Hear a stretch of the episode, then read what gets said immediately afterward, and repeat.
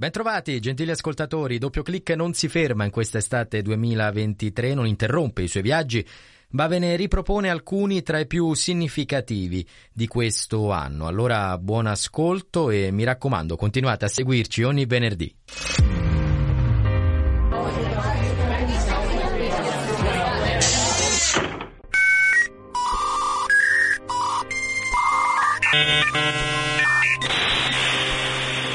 Doppio clic. Microfono aperto sui fatti di ieri e di oggi per andare nel futuro con la memoria del passato.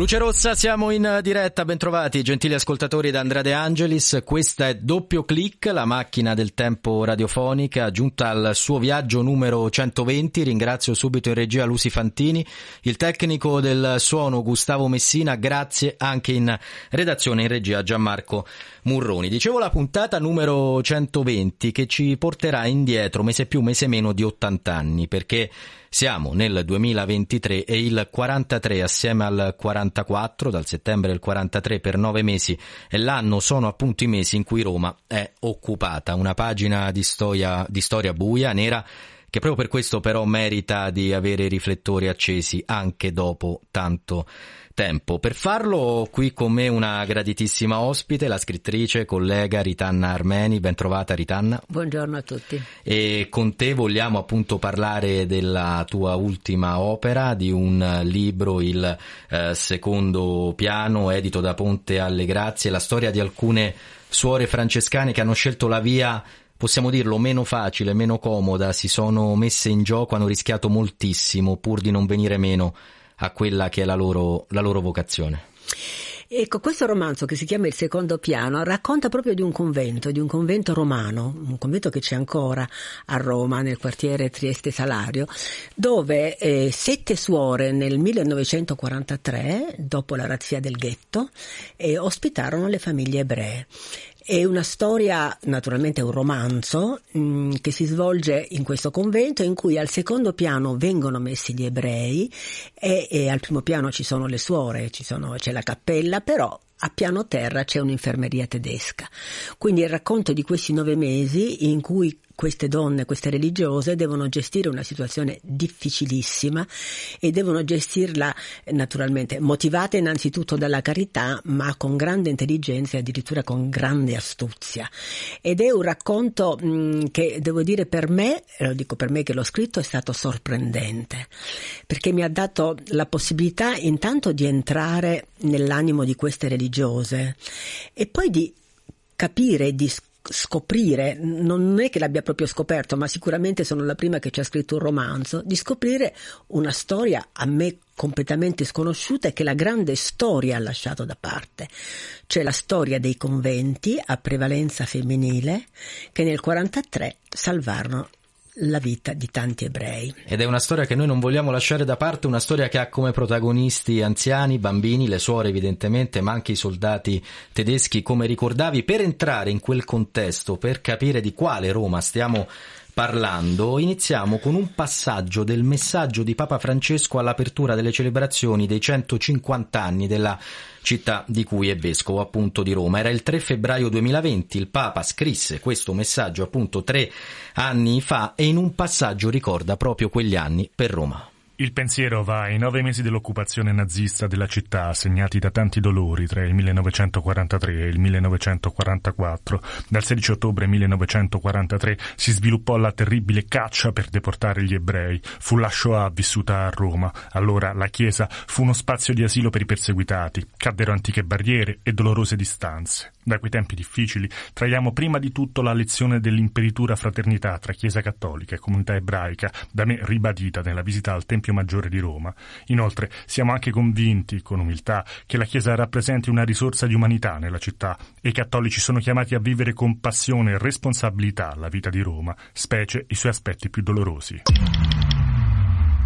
Vivere con passione e responsabilità a Roma, passione e responsabilità non mancarono Ritanna a queste suore? No, non mancarono, mi ha colpito la parola però che eh, il Papa ha usato, eh, la Chiesa come risorsa.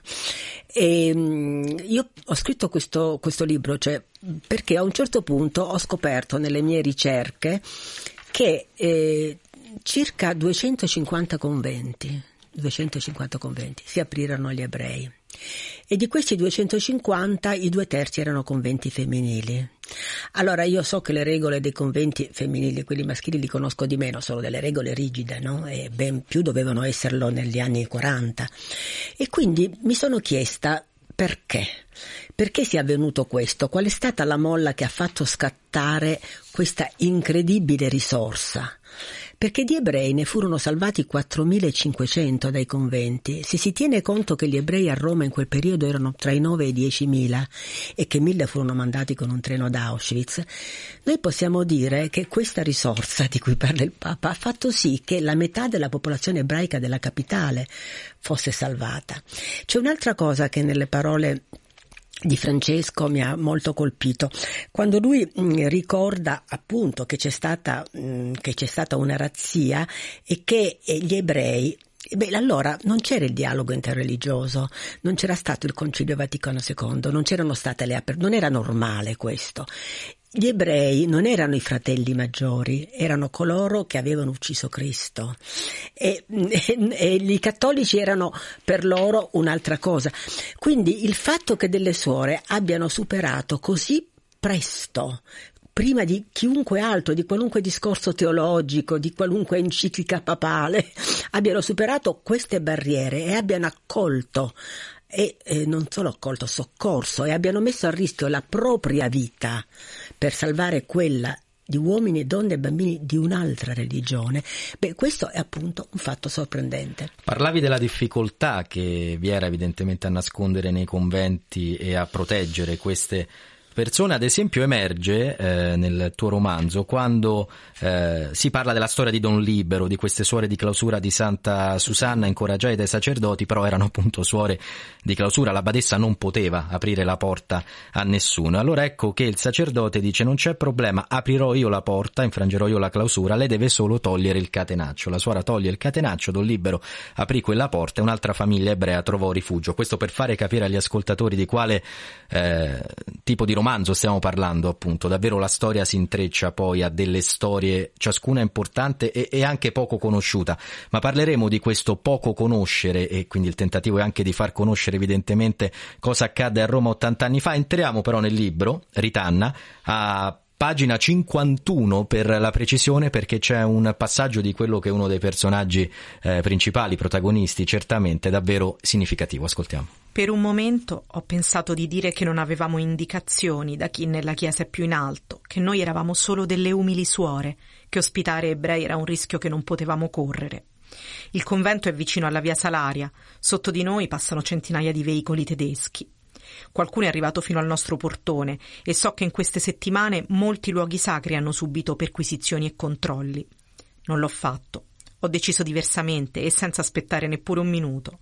Quando li ho visti nella cucina del convento, i cappotti zuppi di pioggia, gli occhi impauriti, la voce che aveva difficoltà a raccontare, la volontà di Gesù mi è apparsa chiara.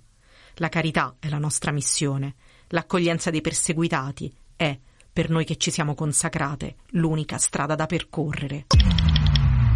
Una pagina del romanzo che è anche una pagina del diario di Madre Ignazia, Ritanna Armeni, chi è Madre Ignazia e perché è così significativo che sia la carità l'unica strada da, da percorrere? Eh, Madre Ignazia è, è, devo confessare che è il mio personaggio preferito, perché Madre Ignazia è una suora, una, la superiora francescana di questo piccolo convento che è una tedesca?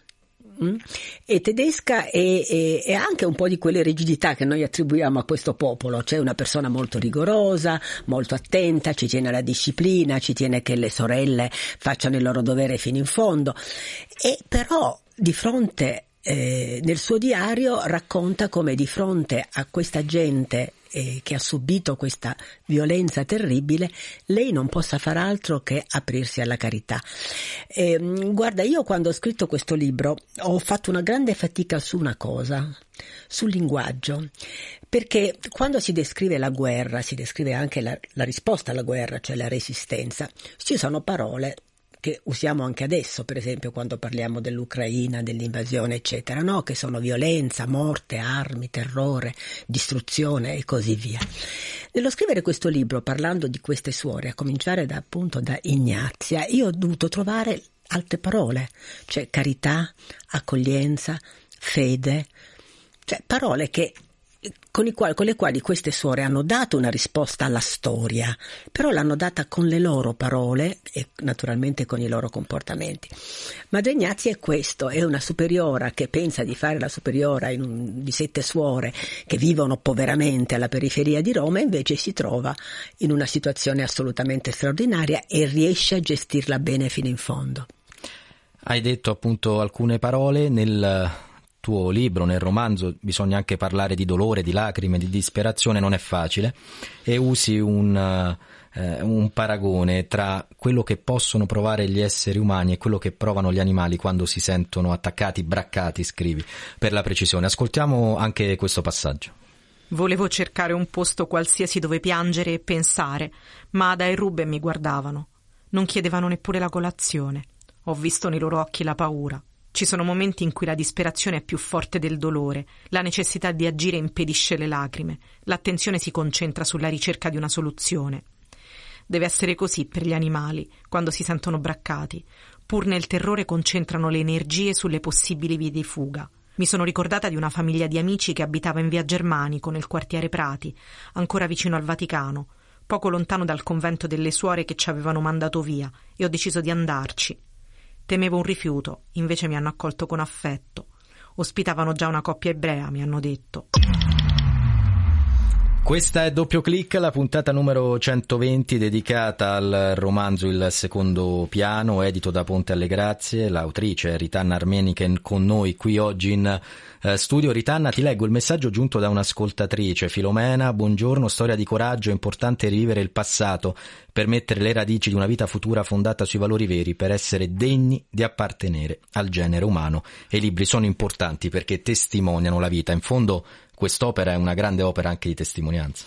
È una grande opera di testimonianza mm, anche perché mm, le protagoniste sto usando il plurale femminile di quest'opera, cioè le suore, come molte donne nella storia vengono messe da parte, sono state messe da parte. Io ho fatto una gran fatica a, tre, a trovare negli storici più importanti, non sto parlando di, degli storici, un accenno a questa vicenda.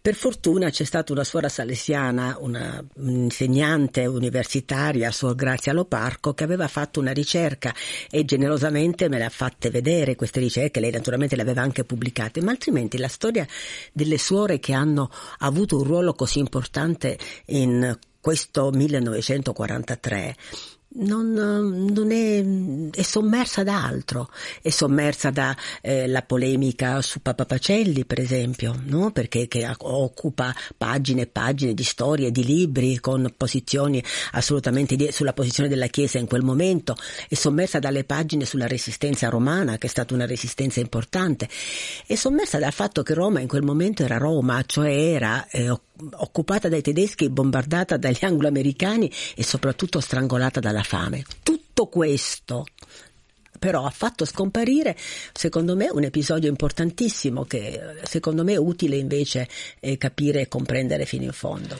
Hai citato la, la, Chiesa, il Vaticano, a pagina 104 del tuo romanzo citi anche l'osservatore romano. Andiamo a leggere quella pagina. Aveva con sé una copia dell'osservatore romano datata 25 ottobre, lo stesso giorno del foglio firmato dal comandante tedesco. Senza una parola lo porse alla superiora. C'era un articolo con alcune righe sottolineate. Madre Ignazia lesse. Con l'accrescersi di tanti mali è divenuta, si direbbe, quasi più operosa la carità universalmente paterna del sommo pontefice, la quale non si arresta davanti ad alcun confine né di nazionalità né di religione né di stirpe. Questa multiforme e incessante azione di Pio XII in questi ultimi tempi si è anche maggiormente intensificata per le aumentate sofferenze di tanti infelici. Né di stirpe madre c'è scritto, né di stirpe. Madre Ignazia tacque il cappellano non le avrebbe detto altro sulla posizione della Santa Sede. Non sapeva o più probabilmente non voleva.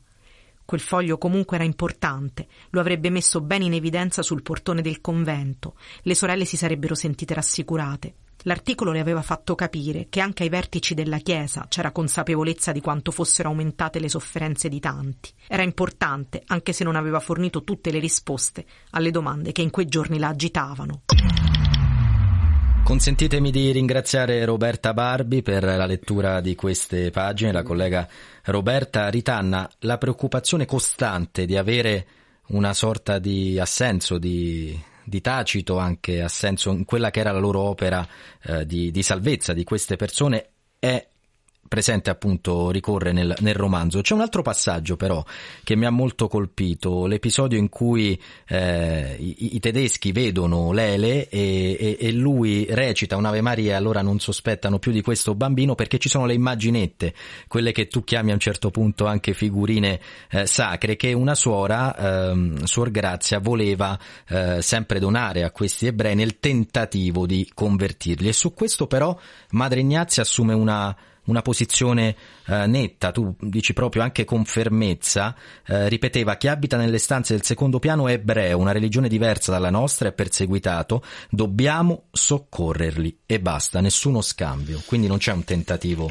di far cambiare loro Guarda, eh, naturalmente la storia di quegli anni è una storia molto complessa, ci sono anche episodi diversi, per esempio queste suore accolgono, nella eh, lettura precedente abbiamo visto Emma che racconta di suore che non hanno accolto. E questo però rende più veritiero il tutto perché se tutte le suore avessero accolto mm, era ovvio che c'era un ordine dall'alto, invece non c'è nessuna disposizione ad accogliere gli ebrei dall'alto, non c'è nessuna disposizione contraria. Quindi a meno che negli archivi vaticani troviamo, dove ci sono milioni di documenti ancora troviamo finora, sappiamo, possiamo dire con sicurezza, che le suore hanno scelto in autonomia di soccorrere gli ebrei e che però non c'è stato nessuna eh, diciamo contrordine in, che vada in, in, senso contrario. Quindi questo secondo me è, è, è, molto, è molto, importante perché eh, rende la scelta di queste religiose una scelta autonoma intelligentemente autonoma, quindi questa è una cosa che va molto sottolineata perché nella Chiesa, e qui faccio una polemica se tu mi consenti, Consento. nella Chiesa il ruolo delle suore non solo nel passato ma anche nel presente viene spesso sottovalutato. Io che lavoro in questa rivista, collaboro in questa rivista Donne Chiesa Mondo e quindi di suore un po' mi occupo in questo periodo, ogni volta che conosco una suora mi rendo conto di quanto invece ci sia una parte della Chiesa che ignora questa forza. Scusa la polemica. Assolutamente no, ma quello che dici è, è corretto e poi è, è, anche uno stimolo a, crescere, a migliorare, soprattutto a conoscere, a crescere nella conoscenza che poi vuol dire anche a crescere nella nella fede. Io ringrazio Ritanna Armeni, autrice del secondo piano, il romanzo edito da Ponte alle Grazie. Abbiamo ancora un minuto, però Ritanna, ci tengo perché c'è un personaggio che ai bambini no, si dice ci deve essere un cattivo quando c'è un, un film, un cartone o, o, o, una, o una favola. Però questo sacrestano che può sembrare il cattivo, in realtà assomiglia probabilmente molto di quanto si possa eh, credere a ciascuno di noi. È un uomo fragile più che cattivo. È un uomo, è un uomo fragile che non, non riesce a pensare eh, che i tempi sono cambiati, che non riesce a pensare alle suore come donne libere, che vorrebbe avere eh, tutto sotto controllo. Io non ne ho voluto fare una figura demoniaca, perché è come tante persone, c'erano, c'erano tanti, tanti che erano stati fascisti, la maggioranza degli italiani e tanti che, malgrado l'occupazione tedesca credevano ancora che quello fosse l'ordine giusto. Grazie davvero allora Ritanna Armeni, ci ritroviamo in questo studio, in altri studi, insomma però sulle frequenze di Radio Vaticana. Grazie a voi che ci avete seguito, saluto anche Roseli che ha definito Ritanna il tuo libro che ora vorrà leggere, un romanzo molto toccante perché nel buio di quel tempo c'erano delle piccole luci che sono ancora oggi preziose. Verissimo. Grazie a tutti voi che ci avete seguito, ancora grazie alla regia con Lucy Fantini, Gustavo Messina, Gianmarco Murroni, da Andrea De Angelis è tutto e come sempre ricordiamolo se c'è motivo per lamentarsi, ce ne sono sempre almeno due per non farlo. Ciao!